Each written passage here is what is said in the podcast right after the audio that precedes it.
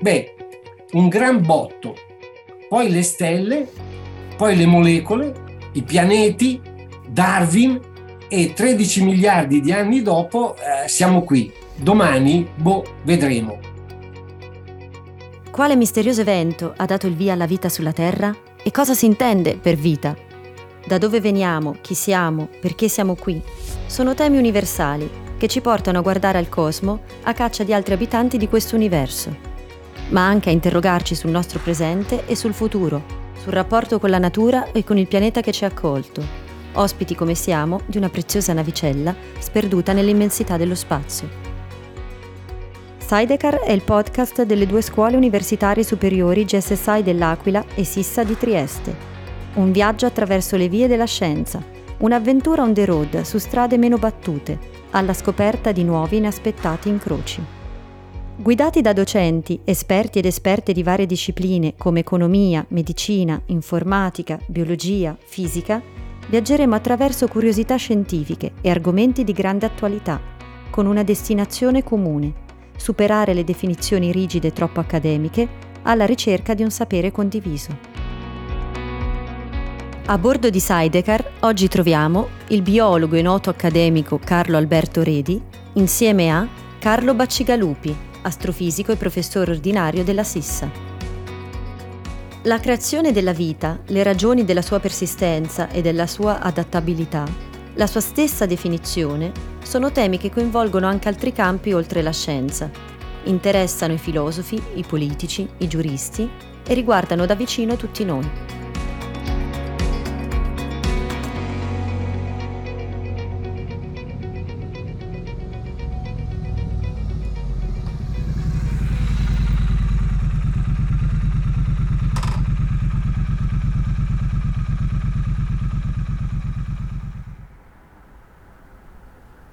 La prima questione che poniamo a Carlo Alberto riguarda le ultime ipotesi sulla, sulla, nascita della vita sulla Terra, ovvero come si è passati dai composti più semplici alla vita stessa e se è possibile appunto eh, comprendere come questo sia successo sul nostro pianeta, ovvero in diverse posizioni oppure, oppure in una posizione specifica che sia possibile localizzare.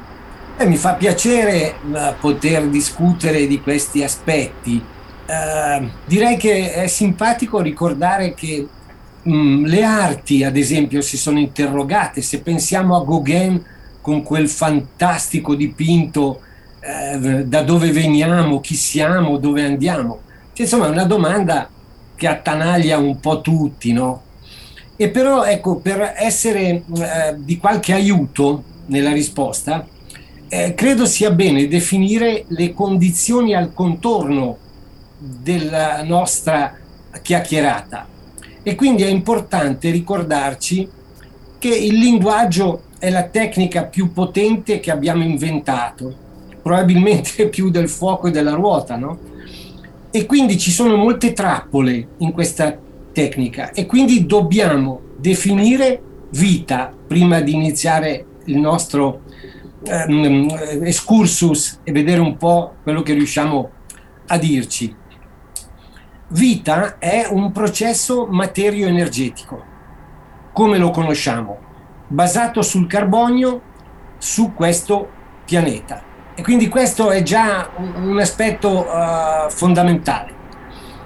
Direi che la chiacchierata non può uh, iniziare uh, se non ricordando degli amici che ci hanno lasciato e che si sono occupati a lungo di questo. È inevitabile ricordare Nanni Bignami Nanni ehm, di, tante volte su questo abbiamo chiacchierato e lui eh, metteva sempre il discorso con, beh, un gran botto, poi le stelle, poi le molecole, i pianeti, Darwin e 13 miliardi di anni dopo eh, siamo qui.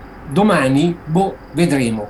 Cioè, di fatto eh, vi erano già eh, in questa buttata di Nanni Bignami incluse tutte le ehm, domande, e cioè ehm, da dove diavolo eh, saltiamo fuori, chi siamo e come evolveremo. E beh, qui ehm, ci sono molte ricerche che corrono attualmente, il tema è di grande interesse, non è un interesse solo eh, storico e filosofico, eh, ci sono interessi molto potenti, sottesi, eh, da parte ehm, di, diciamo, dell'economia, dell'industria, ehm, degli interessi militari, mm, quindi non è un aspetto così di nicchia per pochi intellettuali. Uh, direi che si può partire, um, mi scuso per, per, chi ci ascolta di questo preambolo um, che porta via molto tempo, ma direi che uh, è necessario per evitare veramente... Uh, c'è un libro bellissimo, ad esempio, che è uscito molto valido, eh, che però ha come titolo La creazione della vita. Eh no, eh, non ci siamo, è la ricerca della questione vita, perché vita colloquiale è quando sono andato a militare, mi sono sposato, la ragazza mi ha lasciato, ho preso un brutto voto, eh, ma questo crea problemi poi in ambito sociale. Pensate alla questione embrioni, la vita degli embrioni e così via. Quindi vita noi intendiamo questo. Dove diavolo possiamo pensare di andare eh, a trovarla?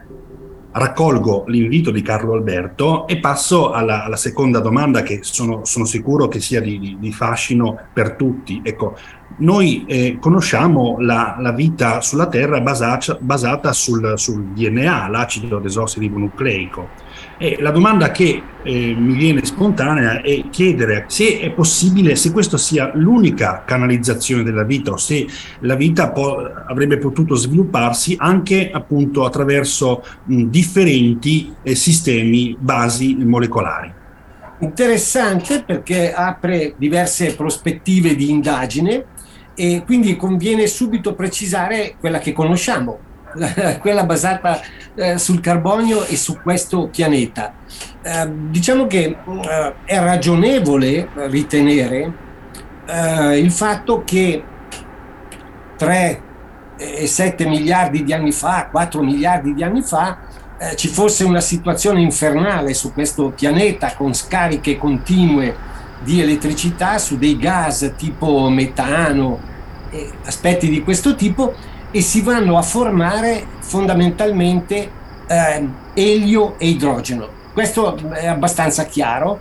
Eh, qui chiaramente non sto ora a farvi una lezione di chimica, ma da tre uh, uh, di elio si può tranquillamente ottenere uh, un ossigeno, due ossigeni, un carbonio, carbonio e ossigeno e si arriva ad altri. In poche parole, arrivare ad avere un brodo iniziale con delle molecole che sono in grado, in poche parole, di interagire tra loro. Si arriva a un composto che è la formamide e qui c'è un aspetto che è molto singolare e che a me piace sottolineare. È un aspetto, a mio giudizio, di spiritualità, perché è evidente che la grande domanda iniziale può essere eh, risolta eh, con un aspetto di una credenza eh, eh, trascendentale, ma qui stiamo parlando invece di un aspetto molto immanente. Allora, eh, queste eh, molecole non si disperdono, ma vanno a concentrarsi in quei piccoli pori della polvere di stelle che ci sono in questo brodo e rimanendo concentrate molto vicine in questi pori, immaginate la pietra pomice che trovate al mare Ebbene, sono in grado di mettere in moto delle reazioni chimiche che permettono di arrivare a delle strutture più complesse. In poche parole, arrivare ai mattoncini degli acidi nucleici, cioè adenina, guanina, citosina, timina e così via. Quindi c'è un aspetto, a mio giudizio, di um, spiritualità, perché possiamo considerarci figli della polvere di stelle, se ci pensate. È molto bello questo. Ora, questi mattoncini vanno a mh, mm, complicare la loro struttura grazie al fatto che sono concentrati e possono interagire e si arriva agli acidi nucleici. Qui c'è tutto un dibattito molto importante se il nostro mondo di questo tipo, così come lo conosciamo, è basato su DNA o RNA. E qui vale la pena, perché magari ci seguono studenti, dare loro qualche informazione utile per prepararsi bene agli esami che magari il prof non conosce questi aspetti in dettaglio. l'idea che ci sia DNA, RNA, proteine, oggi è rivista e già Francis Crick l'aveva detto a suo tempo, probabilmente il mondo iniziale di questo tipo della vita è un mondo basato sull'RNA, perché l'RNA, a differenza del DNA, è in grado anche di attoscigliarsi con delle strutture, con delle forme, e in biologia forma è funzione, tale da assicurargli delle capacità di tipo proteina e quindi di essere anche enzimi, perché in quel contesto, immaginate, le molecole sì si potevano formare grazie a quella concentrazione, ma venivano anche distrutte da quelle scariche energetiche terribili. E quindi c'era l'opportunità di aggiustarle, perché quel mondo a RNA, magari c'è qualcuno che si chiama Luca e che ci segue, lo chiamiamo Luca, Last Universal Common Ancestor. La terza domanda riguarda appunto gli aspetti riproduttivi e adattivi della vita, ovvero eh, diciamo e anche ovviamente sessuali come lui, come lui ricordava, perché il sesso può essere un, un meccanismo di trasmissione, di, di, persistenza, ovvero la vita è persistente, questo, questo è un concetto ormai noto a tutti, è sopravvissuta ad estinzioni di massa ed è stata capace di adattarsi sul nostro pianeta a raggiungere luoghi con condizioni estremi. Ecco, qual è diciamo, la ragione di questa, di questa persistenza? Qual è la visione che la scienza ha di, della persistenza della vita e della sua adattabilità? Eh, la domanda eh, pare difficile, ma è facile rispondere, nel senso che eh, così come la conosciamo, come ci stiamo dicendo, beh, eh, eh, eh, ha capacità di persistere perché ha capacità di riparo. E quindi vale la pena di precisare quello finale di quello che stavo dicendo, e cioè anche se nei libri di testo c'è scritto che così come va avanti, e qui non sto a fare una lezione su la, quanto sia fondante il concetto darwiniano di evoluzione, per carità, perché è un'acquisizione stratosferica e validissima, è la riproduzione sessuata che è, è iniziale. La riproduzione asessuata viene dopo, è un'evoluzione di quella sessuata ed è molto ragionevole che si sia originata prima la rivoluzione, cioè fondamentalmente sessuata, la riproduzione sessuata, perché implica la capacità di riparo. Il sesso in biologia non è quello che intendiamo normalmente, e cioè eh, cene, inviti e, e, e tutto ciò che può succedere sotto le lenzuola o in una provetta Sesso significa ricombinazione genetica e le molecole che tagliano, ricombinano i caratteri degli individui sono le stesse che si utilizzano per riparare il DNA. Quindi è ragionevole che si sia originata prima la riproduzione sessuata. Interessante questo aspetto perché? Ma perché lega i dati alla prima domanda. Cioè questo tipo di vita c'è solo qui? Eh, beh, non lo sappiamo non lo sappiamo perché noi siamo in una galassia, ce ne sono tantissime, ci sono tantissimi esopianeti, eh, sappiamo che è una cosa affascinante, eh, la, la sonda Rosetta 2016 riporta che ci sono eh, su questa, non la so pronunciare il nome di questa cometa, probabilmente solo gli astrofisici ehm, che conoscono l'aramaico sanno pronunciarla, eh, ma c'erano molecole organiche e quindi rimanda a una delle idee iniziali sull'origine della vita sul pianeta, la panspermia, cioè che sia arrivato sul pianeta già eh, qualche mattoncino eh, pronto e, e, preparato. Questo va a fare pandan con il fatto che oggi quello che conosciamo della nostra grande classificazione di vita sul pianeta Terra, che è archea, batteri, eucarioti, eucarioti cioè funghi, vegetali, animali. Batteri, batteri sappiamo tutti quanti che cosa stiamo parlando, e archea, cioè quelle forme di vita che vivono in condizioni estreme sulle bocche termali e così via. È probabilmente già um, arrivati e quindi con una capacità poi di evolvere in una certa direzione.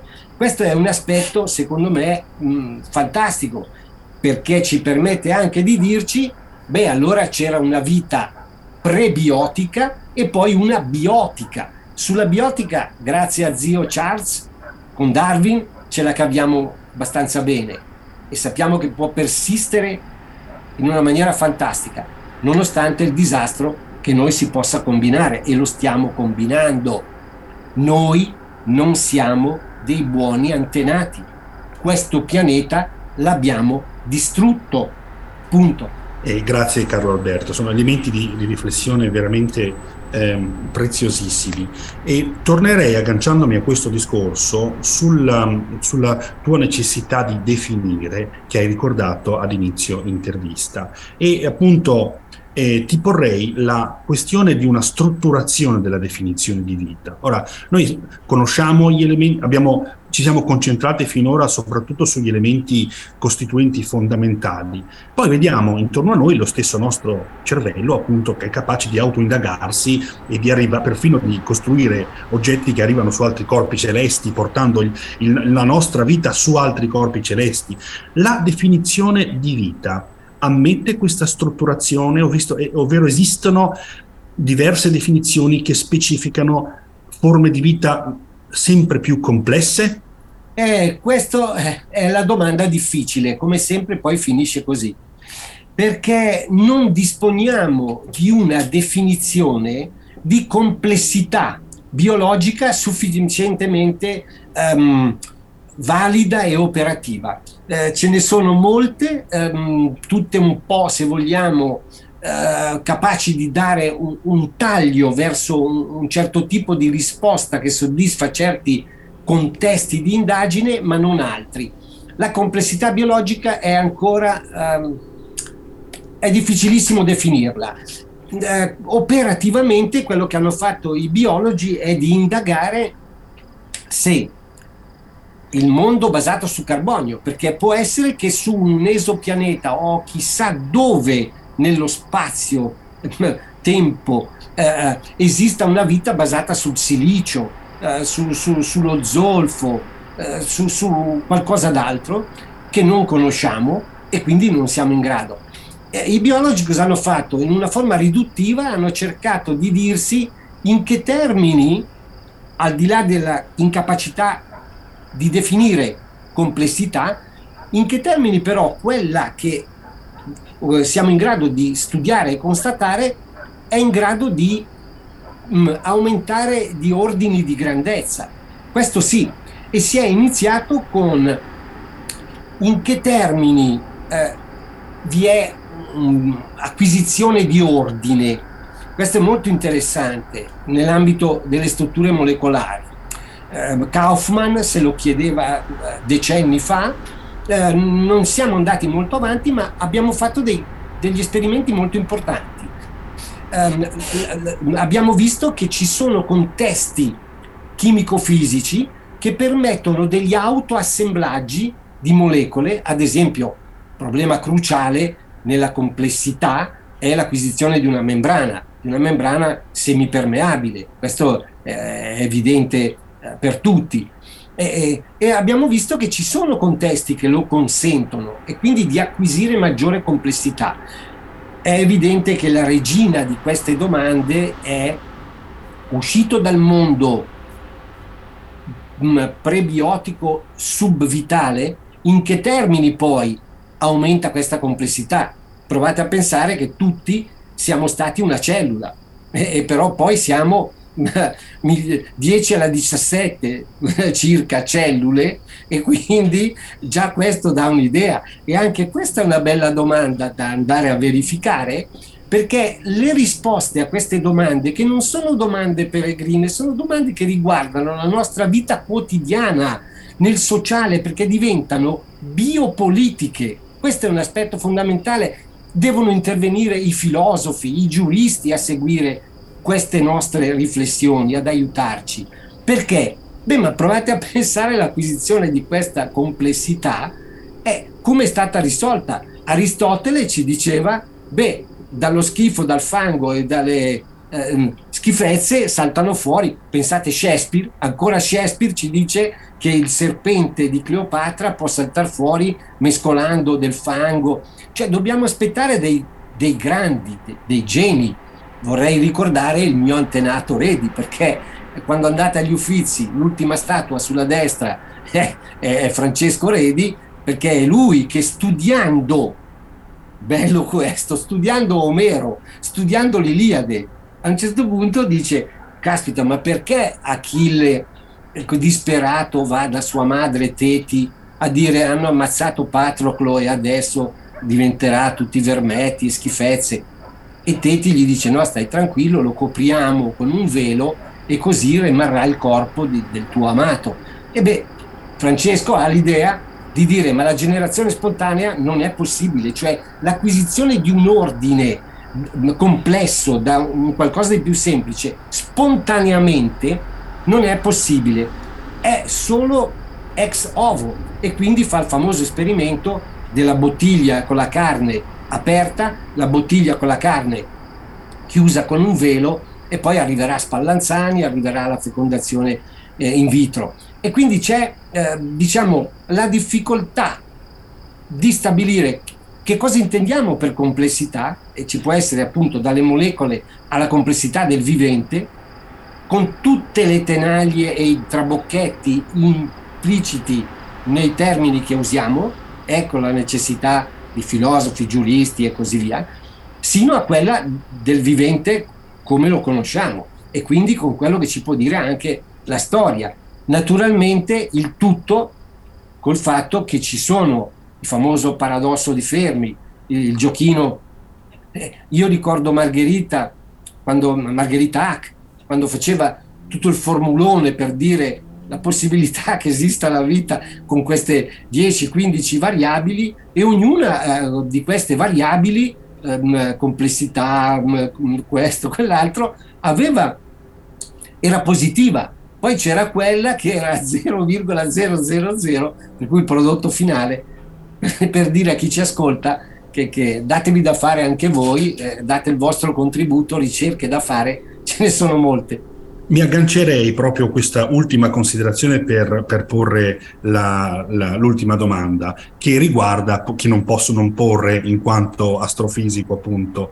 Ecco, esistono oggi telescopi nello spazio che ormai ammettono loro, come loro diciamo, principale target di ricerca, appunto, ammettono mh, l'esplorazione dei pianeti extrasolari, i cosiddetti esopianeti, con un dettaglio che crescerà nei prossimi tempi velocissimamente e riguarderà gli elementi chimici su pianeti con le caratteristiche giuste in termini di massa, distanza dalla stella, composizione e densità per ospitare la vita come la Terra. Se io ti chiedessi di sbilanciarti, quale sarà il risultato di queste ricerche? Avremo avremo delle indicazioni di forme di vita anche elementari su altri corpi celesti oppure potremmo essere di fronte a una estrema rarità della formazione della vita nell'universo? Beh, io sono un entusiasta e un ottimista e secondo me sì, prima o poi eh, salterà fuori che esiste, certo non, non saranno quelli che ci, la fantascienza ci ha raccontato de, del marziano o, o ci sa, ma insomma è la probabilità che altre forme di vita si siano eh, stabilite, beh, anche perché quando parliamo di esopianeti, anche qui bisognerebbe, credo, voi siate maestri, perché se no uno pensa a un pianeta, in realtà questi esopianeti, se ho ben capito, sono tutte bolle di gas, ehm, cioè de- delle cose molto molto strane, però ne esistono miliardi di miliardi di miliardi e quindi l'abitabilità di una vita grosso modo come quella che conosciamo sulla Terra, anche nelle condizioni estreme, boh, io penso che sia probabile di sì, via. Cioè mi sembrerebbe, mh, per quello che è la nostra conoscenza, difficile da credere che non, magari sarà milioni di miliardi di anni luce lontano da noi, magari ci saranno, è il famoso aspetto della selva oscura, no? Difficoltà di trasmissione. In fondo noi oggi ci, ci beamo del fatto che abbiamo sparato, ehm, stiamo andando su Marte, come diceva Nani Bignami, coltiveremo asparagi su Marte, ma cioè, la, la, la tecnologia per comunicare lontano credo sia ancora rudimentale, adesso senza voler offendere ehm, eh, fisici o astrofisici o, eh, quindi insomma l'abitabilità io credo anche per un tipo di vita grosso modo come quella che conosciamo è molto probabile che, che, che, che ci possa essere in uno degli infiniti mondi eh, che ci circondano. Sul tipo di vita, beh, probabilmente qui scontiamo una nostra limitazione. Abbiamo in mente un processo materio-energetico basato sul carbonio, ci fa un po' da paraocchi. Probabilmente, che ne so, sul silicio, su altre molecole, eh, altre forme, magari con capacità di comunicazione più, più limitata, o magari esistite ed estinte. Ce la stiamo mettendo tutta per far fuori il pianeta, non dimentichiamocelo. Cioè il giorno in cui abbiamo esaurito le risorse del pianeta, che una volta era a fine anno, è sempre più breve. Ora siamo addirittura che ci siamo mangiati il pianeta, se non ricordo male, 16 luglio, cioè una data di questo tipo. Una volta era ottobre, una volta era novembre, una volta era il 31 dicembre. Eh, l'uomo sta devastando perché c'è un contesto um, di tipo economico, ma più che altro finanziario, che ha preso il sopravvento a livello planetario, che utilizza le risorse della Terra come se fossero infinite. Quindi è molto probabile, secondo me, che se o cambiamo stili di vita o probabilmente anche la nostra andrà ad estinguersi. Quindi è molto probabile che ce ne siano esistite. Insomma, io sono un ottimista, insomma, penso che sì, che in qualche modo, con una buona probabilità, ce ne siano altre e magari anche molto diverse.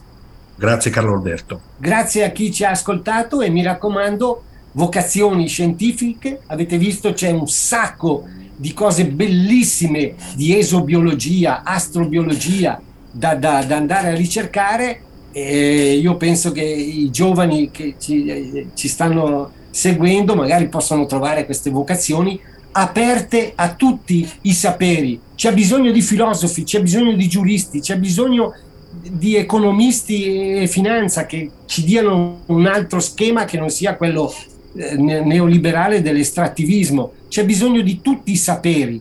Il sapere è uno e siamo dei grandi privilegiati ad essere qui a parlarci di queste cose. Grazie a tutti. Grazie.